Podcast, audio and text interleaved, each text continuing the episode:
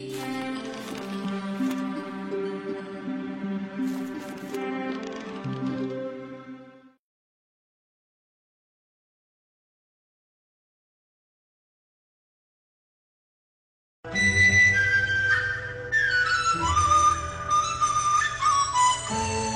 chi sơ tánh bổn thiện.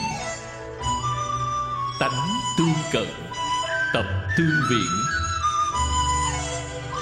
nghiên cứu, học tập, tam tự kinh, tiên sinh từ tỉnh dân chủ giảng tập 14 xin chào quý vị tiên sinh. Quý vị nữ sĩ, xin chào các bạn nhỏ. Mời xem tiếp quyển tam tự kinh. Lần trước giảng đến chỗ viết quốc phong viết nhã tụng. Hiệu tứ thi, đương phúng vịnh. Đã giảng đến chỗ này. Bây giờ sẽ tiếp tục giảng. Thi ký vong, xuân thu tác. Ngụ bao biếm, biệt thiện ác. Thi kinh này vào thời nhà chu. Chu thiên tử lúc đó muốn phái những quan viên sưu tập thơ ca ở trong triều đình đến các nước thu thập quốc phong, đến các nước thu thập dân phong sau khi thu thập thì hiểu được lòng dân của các nước và tham khảo những công việc mà các nước khác yêu cầu phải làm về mặt chính trị.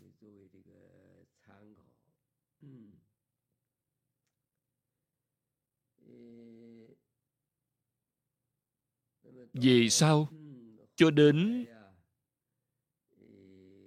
sau thời đông chu thì dần dần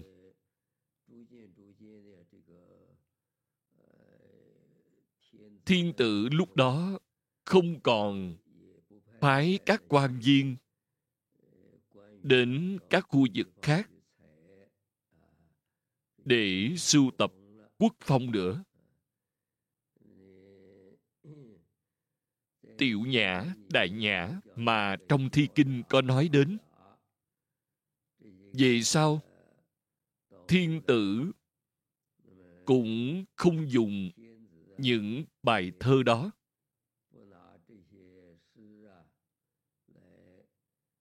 Để tiếp đón chư hầu các nước nữa. Lúc đó, vào thời đại tây chu khi thiên tử chiêu đại các nước chư hầu trong các buổi yến hội.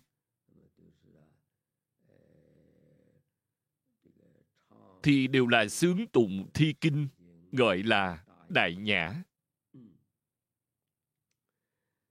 Đồng thời, khi chư hầu đến triệu kiến thiên tử, thì luôn luôn phải đọc tụng thơ ca thì gọi là tiểu nhã. Về sau, đến thời đông chu, những việc này đều không còn nữa. Tức là thi ký vong. Sau khi thi ký vong, xuân thu đã được viết khổng tử vào thời kỳ xuân thu đó đã viết nên xuân thu. Khổng tử đã viết xuân thu gì? Tức là bởi vì thi phong lúc đó đã không còn nữa. Cho nên mới căn cứ theo lịch sử của nước lỗ. Lịch sử của nước lỗ được viết trong sách gọi là sử ký. Khổng tử đã căn cứ theo sử ký của nước lỗ.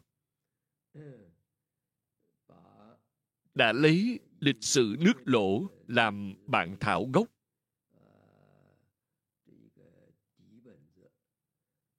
Sau đó, vào thời đại đó,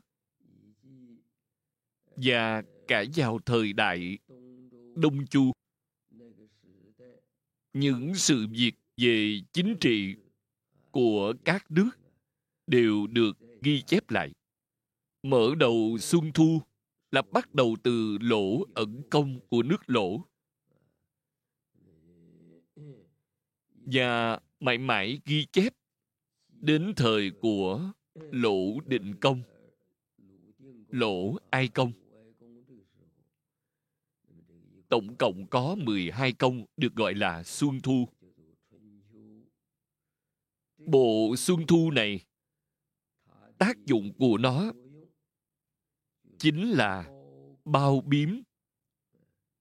Bao biếm tức là nhìn thấy những việc tốt của quân thần nước lỗ và những đất nước khác thì sẽ nói lời biểu dương tán thán. Nếu như gặp phải những loạn thần tặc tử, thì sẽ chỉ trích. Ngộ bao biếm, tức là đem những sự việc tốt xấu này ghi chép lại trong xuân thu.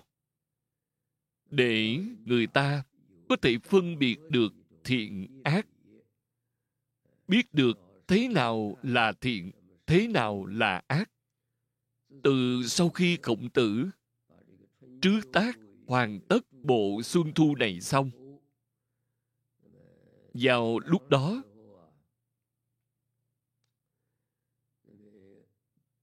những loạn thần tặc tử chuẩn bị tạo phản. Chuẩn bị giết vua, giết cha ở các nước khác nhau.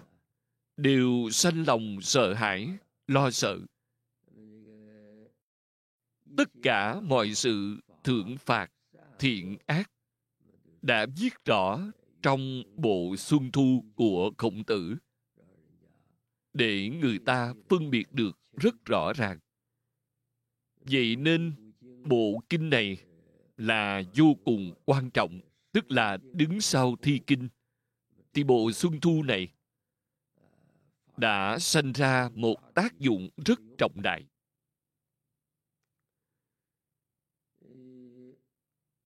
Bộ kinh xuân thu này mặc dù văn tự vô cùng đơn giản. Nhưng người bình thường xem cũng không dễ gì xem hiểu được cần phải có chú giải. Vậy thì lúc đó, chú giải bộ kinh này. Quan trọng nhất là có ba trường phái, gọi là tam truyện giả tam truyện giả, hữu công dương, hữu tả thị, hữu cốc lương. Công dương là công dương truyện. Công dương là cho đến khi ghi chép về ba trường phái này là không giống nhau. Trước hết là xem về tả truyện tả truyện tức là tả khâu minh, là một lịch sử gia, vô cùng quan trọng, đã ghi chép lại lịch sử của nước lỗ. Ở nước lỗ, ông là một vị hiền nhân rất quan trọng mà mọi người đều rất tôn kính. Ông đã dùng thể loại biên niên ký sự để chú giải xuân thu, gọi là xuân thu tả truyện.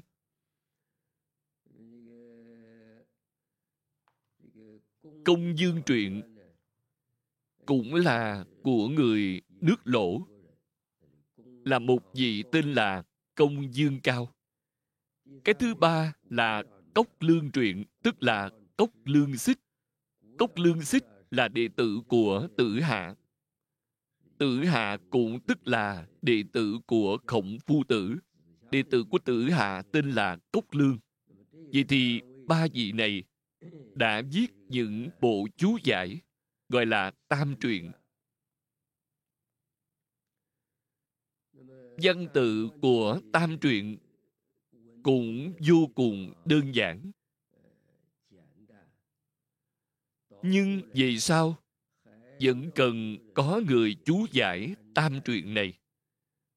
Cho nên, nếu bây giờ chúng ta muốn đọc xuân thu, muốn đọc tam truyện, tả truyện, vào thời kỳ đó là bộ sách vô cùng có quyền uy.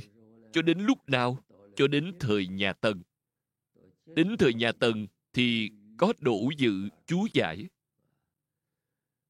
Công dương truyện là chú giải của hà hưu, thời nhà hán. Cốc lương truyện cũng là phải đến thời nhà tấn do phạm ninh chú giải. Đây đều là những chú giải rất có quyền uy.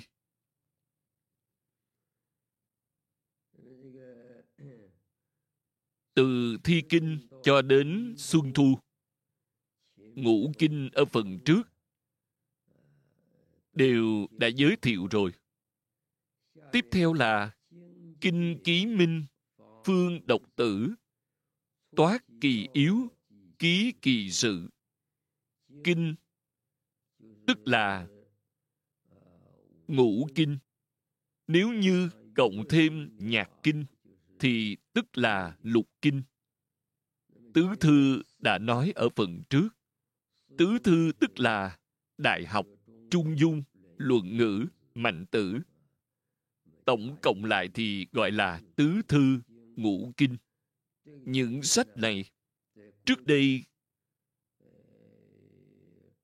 khi các em nhỏ đi học thì sẽ đọc tứ thư trước. Sau khi đọc xong tứ thư, tiếp theo đó sẽ đọc ngũ kinh. Cho nên trong đó đã nói, tứ thư ngũ kinh đã đọc hết rồi hơn nữa, thầy giáo cũng đã căn cứ. Theo khả năng lý giải của các em di động mà giảng giải đơn giản cho các em nghe, ký minh tức là đã hiểu rõ. Sau đó, phương độc tử, phương tức là bắt đầu. Khi đọc những ngũ kinh, lục kinh này, ở đây tứ thư còn phải nói rõ hơn một tí, sau khi bước vào thời nhà tống thì mới có tứ thư. Trước thời nhà tống thì không có tứ thư. Nhưng trung dung vào thời nhà hán thì đã có bản in độc lập. Còn vào sau thời nhà tống thì mới có tứ thư. Bây giờ nói về tứ thư, ngũ kinh này. Từ sau thời nhà tống thông thường sau khi học sinh học tứ thư ngũ kinh.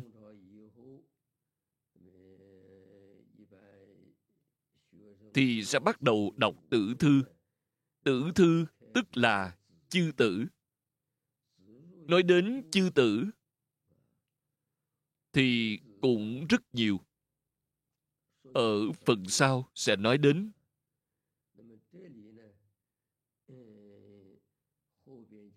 chỉ chọn ra năm trường phái, năm người. Chư tử ngũ gia. Khi đọc chư tử, thì ở đây có nói, toát kỳ yếu, ký kỳ sự, toát tức là chọn lọc nó ra, cũng giống như một người. Dùng một bàn tay để bốc một số món đồ ra vậy. Lấy nó ra toát kỳ yếu, tức là đề yếu, nêu ra những điểm quan trọng, ký kỳ sự, những cuốn sách của chư tử. Chọn ra những trường phái quan trọng đó. Những việc quan trọng nhất ghi chép lại những sự việc đó. Có nghĩa là sau khi đọc xong tứ thư ngũ kinh. Về phương diện chư tử thì vẫn có những sự lựa chọn. Lựa chọn thì có năm trường phái như sau, gọi là ngũ gia. Ngũ tử giả, hữu tuân dương. Văn trung tử, cập lão trang. Đây là ngũ tử.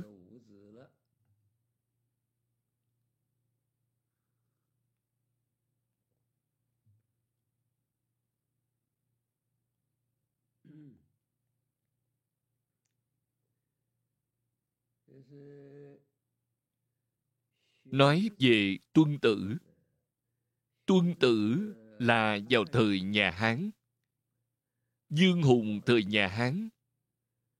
Ông là người thành đô tứ xuyên thời nhà hán. Ông đã từng sáng tác thái huyền kinh và cả pháp ngôn. Hai bộ sách này là do ông trứ tác.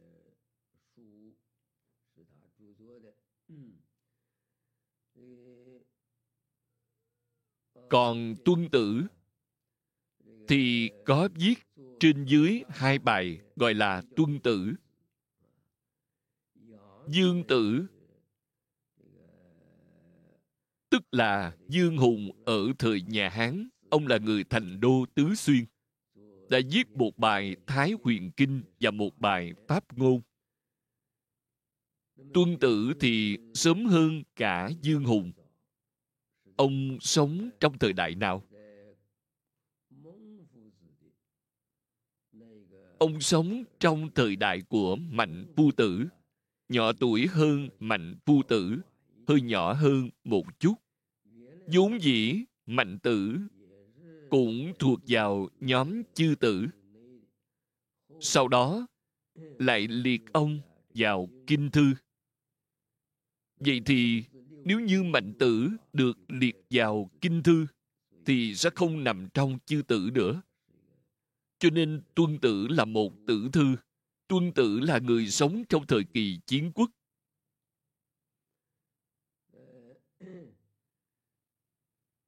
Văn trung tử. Văn trung tử là người của thời đại nào? Ông sống vào thời nhà tùy vào thời đại tùy đường. Ông họ dương tên là dương thông.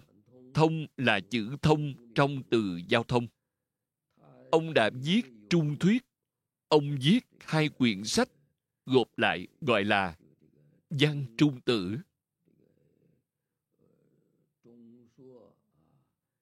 Văn trung tử của ông ấy đã mô phỏng ngữ khí của luận ngữ mà viết nên trứ tác đây. vậy thì tại sao ông cũng được liệt vào trong số chư tử? Học trò ông dạy ra cũng được liệt vào trong số chư tử. Học trò ông dạy ra có đến mấy gì đến thời nhà đường. Giống như phòng huyền linh, những gì này đều là học trò của ông. Sau đó đã rất phát triển. Trứ tác của ông ấy cũng rất quan trọng. Sau đó là lão trang. Lão là lão tử, trang là trang tử. Lão tử. Người xưa chú giải có lẽ là vào thời nhà chu. Vào thời nhà chu, trang tử là vào thời kỳ chiến quốc lão tử có viết một bài gọi là đạo đức kinh tổng cộng 5.000 ngôn. Trên thực tế là 5.000 chữ. Chỉ dựa vào một bài đạo đức kinh 5.000 chữ này, tức là trong số các chư tử, nó là một bộ trứ tác vô cùng quan trọng. Còn trang tử thì sao? Thông thường được gọi là trang tử, cũng tức là Nam Hoa Kinh. Đây cũng là vào thời cổ đại. Lão Trang, tuân tử là thuộc vào giới nho gia. Lão Trang thì được liệt vào hàng đạo gia.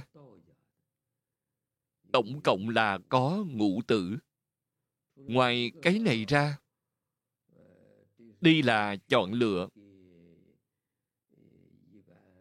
cho những người cầu học bình thường trong thời đại đó. Nếu muốn đọc chư tử thì trước hết là đọc năm trường phái này.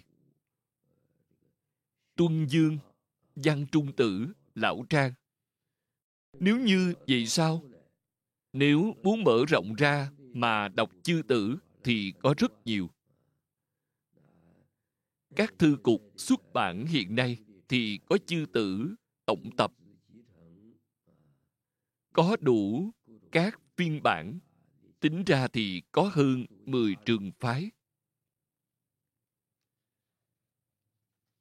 Sau chư tử lại nói đến, kinh tử thông đọc chư sử, khảo thế hệ tri chung thủy. Kinh thư, tức là tứ thư ngũ kinh. Sau khi đọc xong rồi, thì sẽ đọc đến tử thư. Đọc đến tử thư thì quan trọng nhất chính là ngũ tử mà phần trước đã nói đến. Ở đây nói tứ thư, ngũ kinh. Tử thư của năm trường phái này, sau khi đã đọc hết rồi thì gọi là kinh tử thông. Kinh thư, tử thư đều đã đọc hết rồi, thông rồi, thông là thông đạt. Bao gồm việc đọc tụng trước. Sau khi đã đọc tụng thuộc lòng rồi, thì sẽ nghe thầy giáo giảng giải, vậy là sẽ thông. Sau đó, đọc chư sử. Phải bắt đầu đọc sách lịch sử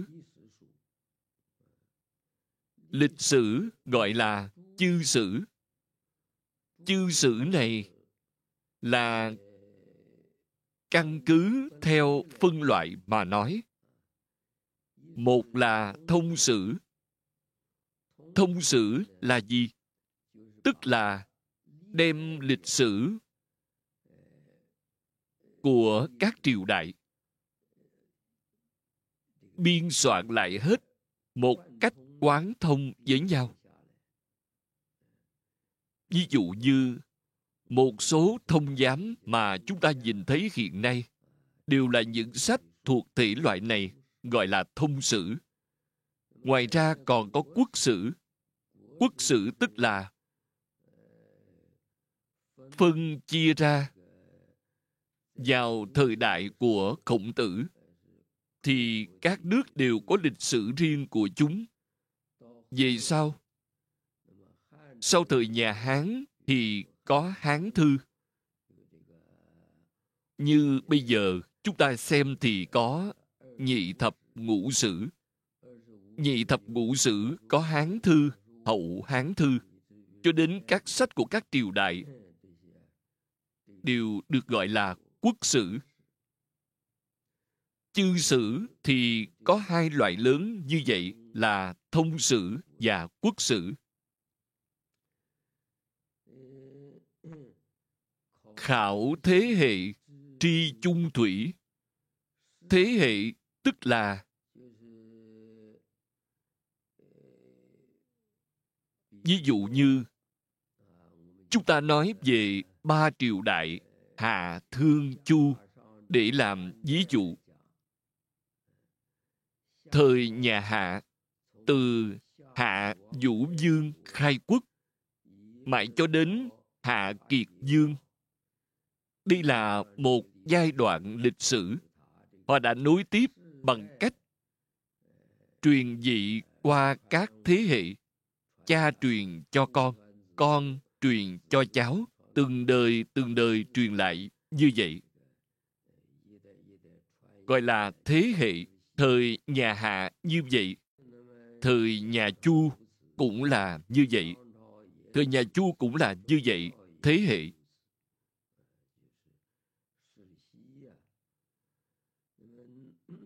không những như vậy, khi viết những sách lịch sử này, trước khi triều đại này bắt đầu, tổ tiên của họ cũng đều phải khảo sát rõ ràng.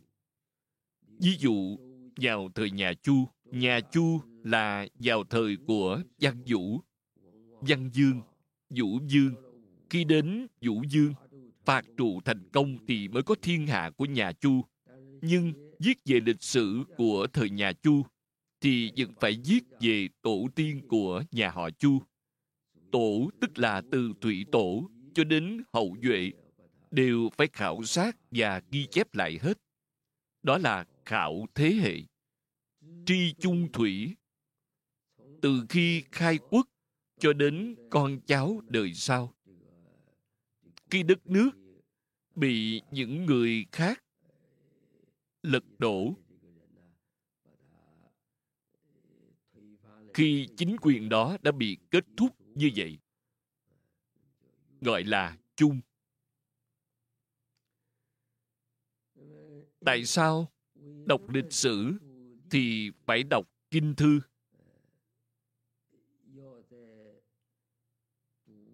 Đọc tử thư trước, sau đó mới đọc lịch sử. Điều này vào thời cổ đại, những người cầu học, người thầy đều phải nói rõ.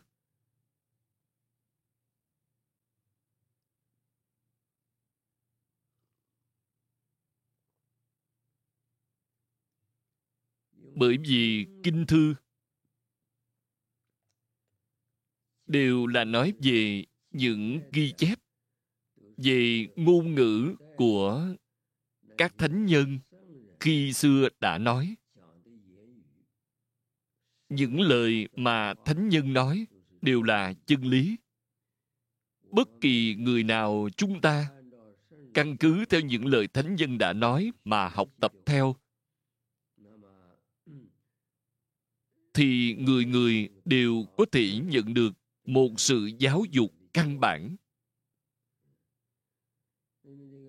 Thánh nhân vào thời xưa, ví dụ như bắt đầu từ thời phục hy thị.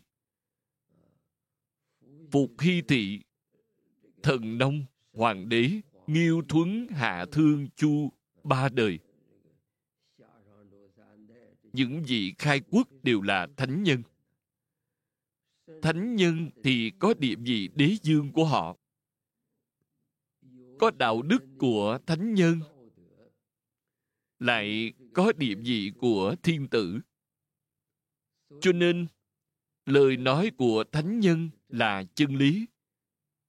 Địa vị của thiên tử lên làm thiên tử thì phải làm những việc của thiên tử. Làm những việc của thiên tử thì không phải làm việc vì bản thân thiên tử, mà là làm việc vì người dân trong thiên hạ. Cho nên những việc mà thiên tử làm sẽ được ghi chép lại trong kinh điển. Những người học trò thế hệ sau như chúng ta học cách làm việc tức là phải học cách làm việc của thiên tử như vậy. Không được làm việc vì chính mình, mà đơn thuần chỉ vì người trong thiên hạ. Cho nên kinh thư ghi chép lại những ngôn ngữ của thánh nhân. Thánh nhân đứng trên địa vị của thiên tử, làm những việc của thiên tử. Tức là bảo chúng ta phải học tập theo chúng ta học tập theo các vị đó. Từ khi bắt đầu đã học một nhân cách hoàn hảo, từng bước từng bước sẽ học thành hiền nhân, thánh nhân. Do đó, trước tiên phải đọc kinh. Đọc kinh xong rồi mới có thể đọc chư tử. Tại sao vậy? Chư tử thì không thuần túy như kinh thư nữa. Chư tử, những chư tử thế hệ sau này, những đạo lý mà họ giảng thì cũng có rất nhiều người là có lý, là phù hợp với chân lý. Có một số vị thì về ngôn ngữ và phương pháp giảng giải. Cảnh giới của họ không sánh bằng thánh nhân. Cho nên đọc tử thư thì phải có một khả năng phân biệt. Nếu như chúng ta không đọc kinh thư, không nghiên cứu kinh thư trước mà đã bắt đầu xem chư tử, thì không có khả năng phân biệt cái nào là thuần túy, cái nào không thuần túy chúng ta phân biệt không rõ ràng. Phân biệt không rõ ràng. Đây là về phương diện cầu học. Tức là không cầu được học vấn chân thật. Do đó, sau khi đọc kinh thì mới có thể đọc chư tử. Sau khi đọc chư tử, sau khi kinh và tử đều đã đọc thông rồi thì mới được đọc lịch sử tại sao phải bắt buộc đọc kinh và tử như vậy? Rồi sau đó mới có thể đọc lịch sử. Bởi vì những sự việc đã ghi chép lại trong lịch sử, ví dụ như xuân thu mà khổng tử đã viết. Xuân thu vốn dĩ chính là lịch sử. Những ghi chép ở trong xuân thu những quân thần của các quốc gia. Có hôn quân, có loạn thần.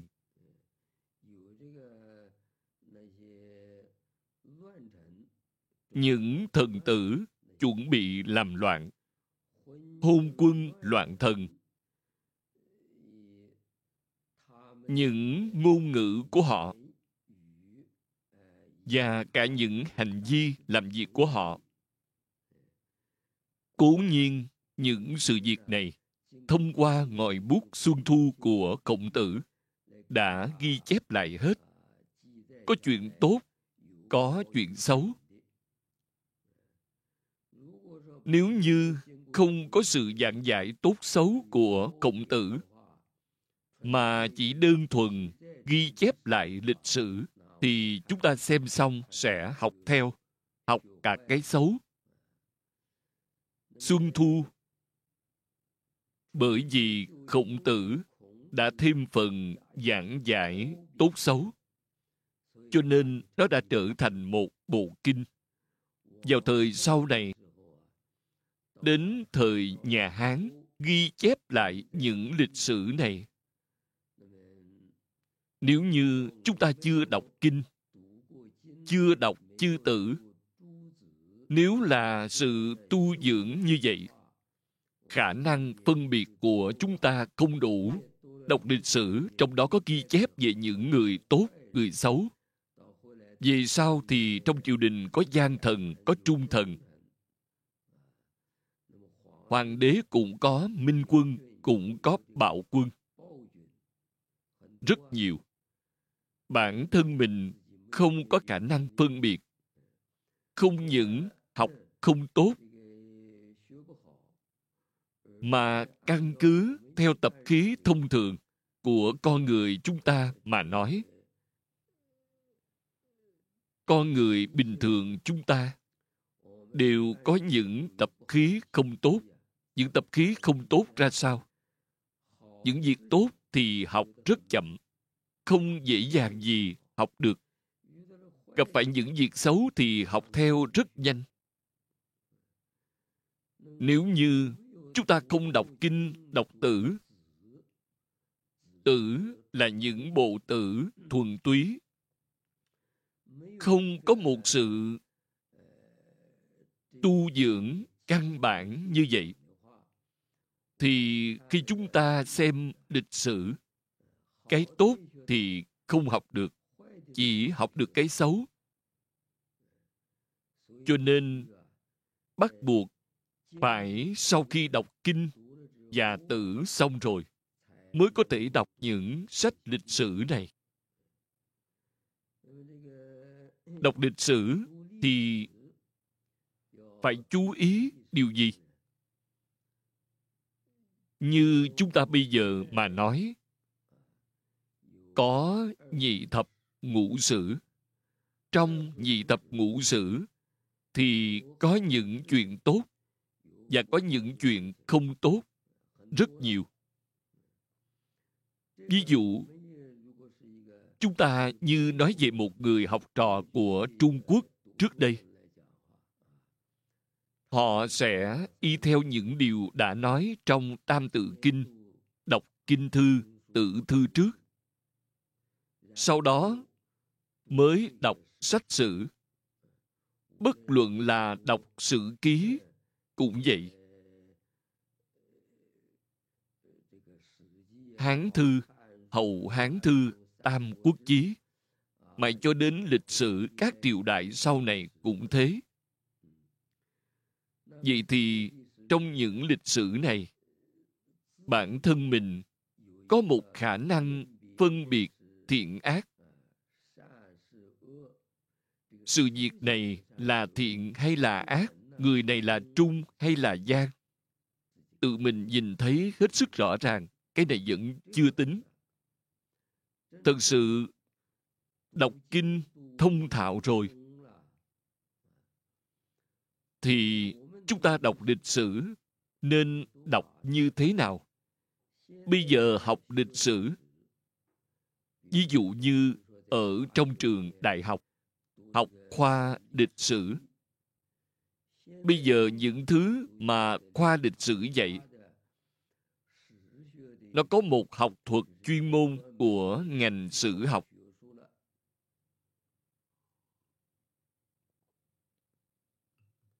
Hiện nay, những học vấn chuyên môn về sử học mà khoa lịch sử giảng dạy.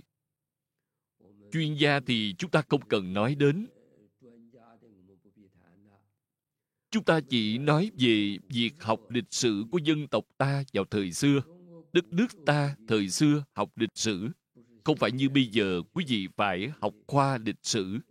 Quý vị học khoa lịch sử thì mới học. Tất cả những người học trò hồi xưa đều phải đọc lịch sử. Nhưng mà trước hết phải đọc kinh thư, đọc tử thư, sau đó mới đọc lịch sử. Tại sao như vậy?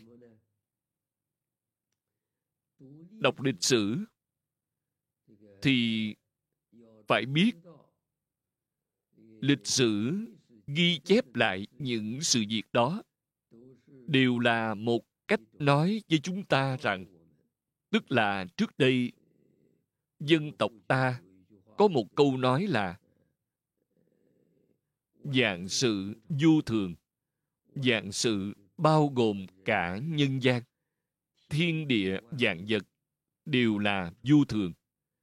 Ghi chép lịch sử một triều đại nào đó, theo lịch sử của đất nước chúng ta mà nói, bất luận là một triều đại nào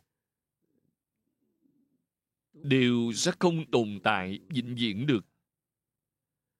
Tức là, sau khi đọc lịch sử xong, thì phải hiểu những sự thật mà lịch sử ghi chép lại. Tất cả mọi thứ trên thế gian đều là vô thường.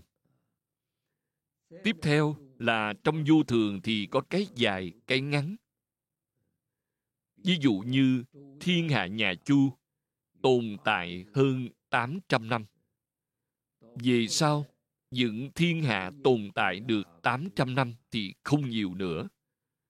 Ngắn nhất là mấy chục năm thì đã kết thúc. Tại sao lại có sự dài ngắn, khác biệt nhau như vậy?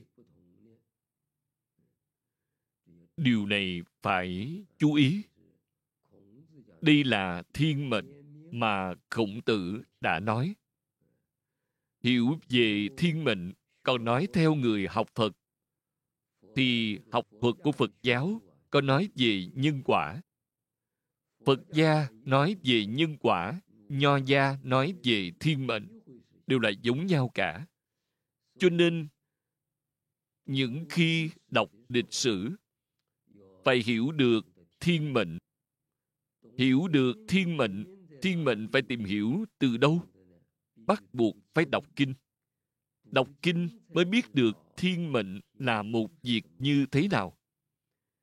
Cho nên, sau khi thông thuộc kinh tử, biết được đạo lý thiên mệnh, biết được đạo lý dạng vật, dạng sự du thường này rồi, sau đó sẽ có thể xem hiểu rõ lịch sử. Xem rõ ràng lịch sử. Chúng ta đọc lịch sử có tác dụng gì? Chúng ta sống trên đời này thì phải làm việc gì đó? Quý vị làm chính trị, quý vị phải làm việc. Làm việc thì phải biết đủ các phương pháp. Trong lịch sử có ghi chép lại về những việc thành công và những việc thất bại. Chúng đều có phương pháp. Thành công có phương pháp của thành công. Thất bại thì bởi vì phương pháp không đúng nên đã thất bại tại sao? Những phương pháp đó có thể thành công, còn những phương pháp này lại không thành công. Cái này là phải xem từ mặt nhân quả và thiên mệnh. Phải hiểu được cái này. Nghiên cứu lịch sử cần phải có một sự tu dưỡng học thuật căn bản. Sau đó, đọc lịch sử thì bản thân mình mới có thể thọ dụng được. Không có những tố chất cơ bản này. Đọc lịch sử. Không những không có ích lợi gì. Hơn nữa, học những việc xấu kia. Học theo cái xấu. Học theo cái xấu thì chính mình làm việc trên thế gian này. Vừa hại người khác, lại hại chính mình. Nó quan trọng như vậy đó. Cho nên ở đây mở đầu đã nói bắt buộc kinh tử thông rồi mới đọc chư sử. Khảo thế hệ tri chung thủy. Hai câu nói này rất quan trọng. Tại sao phải khảo thế hệ? Ví dụ nói về thời nhà chu, thiên hạ 800 năm của nhà chu. Đó không phải điều ngẫu nhiên. Từ thủy tổ, hậu duệ của họ hậu duệ thì đã dạy người bình thường làm nông nghiệp, dạy người ta canh tác. Như vậy thì có ích lợi gì? Khi dạy người ta canh tác, trồng trọt, ngũ cốc, có thể dạy người ta không cần phải lên núi để đi săn bắn, cũng không cần xuống sông để đánh bắt cá tôm có thể thoát khỏi thời đại săn bắt. Không phải sát sanh nữa. Từ thời đại đó, tiến triển đến xã hội nông nghiệp. Đến thời đại nông nghiệp, thì công đức này vô cùng lớn lao, cho nên bắt đầu từ thời kỳ đó đến thời nhà chu hậu duệ cho đến về sau văn dương vũ dương kiến lập thiên hạ nhà chu họ có thể hưởng thụ tây chu bao gồm cả đông chu tổng cộng lại là hơn 800 năm. Đây không phải là điều ngẫu nhiên. Đây tức là từ trong phần khảo thế hệ mà biết được quan hệ nhân quả trước sau. Khi đã khảo sát rõ ràng như vậy rồi, chúng ta đọc lịch sử, tức là gia tăng tính tâm của chúng ta đối với thiên mệnh. Chúng ta làm việc làm chính trị cũng vậy hoặc là không làm chính trị cũng vậy. Chúng ta làm các ngành các nghề trên thế gian này. Đều phải biết rõ về cái thiên mệnh này. Biết về thiên mệnh thì mới có thể khi quý vị làm bất kỳ việc gì thì mới có thể có lợi cho bản thân mình và cũng có lợi cho người khác. Đây là tri chung thủy. Cái chung thủy của một triều đại. Họ có thể hưởng địa vị hoàng đế của một triều đại trong bao nhiêu năm thì từ trong thế hệ đó. Tổ tiên của họ mãi cho đến về sau họ đối với thế gian, đối với quần chúng xã hội đã có những công lao gì? Từ đây có thể nhìn thấy được. Đây là dân tộc chúng ta nói về lịch sử. Lịch sử là thứ mà người người đều phải bắt buộc học tập, nghiên cứu. Trước hết, phải hiểu rõ về những tu dưỡng căn bản cần có khi đọc lịch sử. Cũng tức là chúng ta học lịch sử. Thì buộc phải nắm chắc hai ý nghĩa quan trọng. Một là dùng thiên mệnh mà xem lịch sử. Hai là dùng đạo lý dạng vật du thường mà xem lịch sử. Tiếp theo sẽ bắt đầu giảng.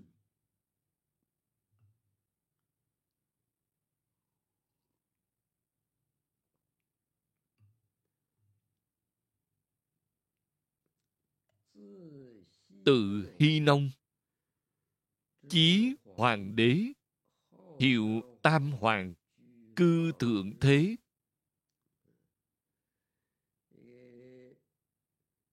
Tự là từ từ hy nông cho đến hoàng đế. Họ được gọi là tam hoàng. Đọc lịch sử đất nước ta, lúc mở đầu đã nói về tam hoàng ngũ đế nhưng tam hoàng ngũ đế này trước đây đã ghi chép lại. Trong kinh điển ghi chép lại có những quan điểm khác nhau. Có một quan điểm nói là tam hoàng là thiên hoàng, địa hoàng, nhân hoàng. Tam hoàng thị, địa hoàng thị, nhân hoàng thị ví dụ như bây giờ, vẫn có thể tìm được một quyển giám lược. Giám tức là chữ giám trong từ thông giám, lược là chữ lược trong từ khái lược. Bộ giám lược này là thời xưa những người học sinh bình thường, học sinh tiểu học. Sau khi đọc xong kinh tử, đọc giám lược. Hồi đó, họ vẫn chưa có khả năng để đọc những thể loại sách như là sử ký, hán thư. Họ vẫn chưa có khả năng để đọc, cho nên phải đọc giám lược trước. Bộ sách giám lược này lúc mở đầu chính là thiên địa nhân tam hoàng nó nói tam hoàng tức là thiên hoàng thị, địa hoàng thị, nhân hoàng thị. Sau đó là ngũ đế. Ngũ đế thì cũng có một số điểm khác biệt so với ở đây. Ở đây nói tam hoàng là gì? Hy là phục hy thị. Nông là thần nông thị. Hoàng đế tức là hiên viên hoàng đế cái này chúng ta đọc văn hóa truyền thống. Thì đều rất quen thuộc. Phục khi thị vào thời đại đó, thì vẫn chưa có văn tự để ghi chép lại. Thời đại đó chưa có chữ viết. Phục khi thị lúc đó đã sáng tạo ra bát quái. Không có chữ viết nên ngài đã phát minh ra ký hiệu dùng ký hiệu để vẽ ra bát quái từ bát quái để mở rộng ra thành 64 quẻ. Tức là hiện nay, chúng ta thấy trong thập tam kinh có một bộ kinh tên là Kinh Dịch. Kinh Dịch vào thời đại Phục Hy thì hoàn toàn là dùng ký hiệu để vẽ ra. Không có văn tự thuyết minh. Đây là một bộ phát minh vô cùng vĩ đại. Trong triết học ký hiệu này, trong kinh dịch, họ đã thể hiện được một cách vô cùng hoàn chỉnh về nguyên lý của vũ trụ nhân sinh dùng cái đó để giáo dục mọi người. Cho nên, đây là một phát minh trọng đại của phục hy thị. Vậy thì nói đến đây trước, hết giờ rồi, nghỉ ngơi vài phút rồi quay lại giảng tiếp. Nghiên cứu học tập tam tự kinh, tiên sinh từ tỉnh dân chủ giảng, thời gian ngày 12 tháng 12 năm 2005 hoan nghênh quý vị sao chép kết duyên, công đức, du lượng.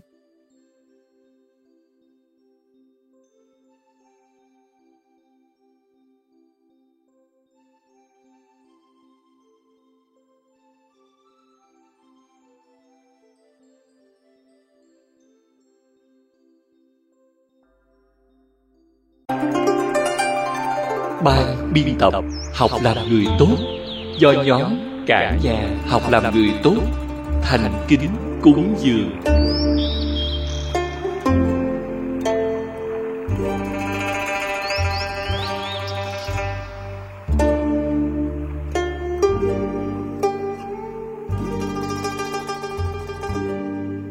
Nguyện cả thầy chúng sanh đều tín niệm a di đà, đồng cầu sanh về nước cực lạc đem công đức này trang nghiêm cõi nước phật.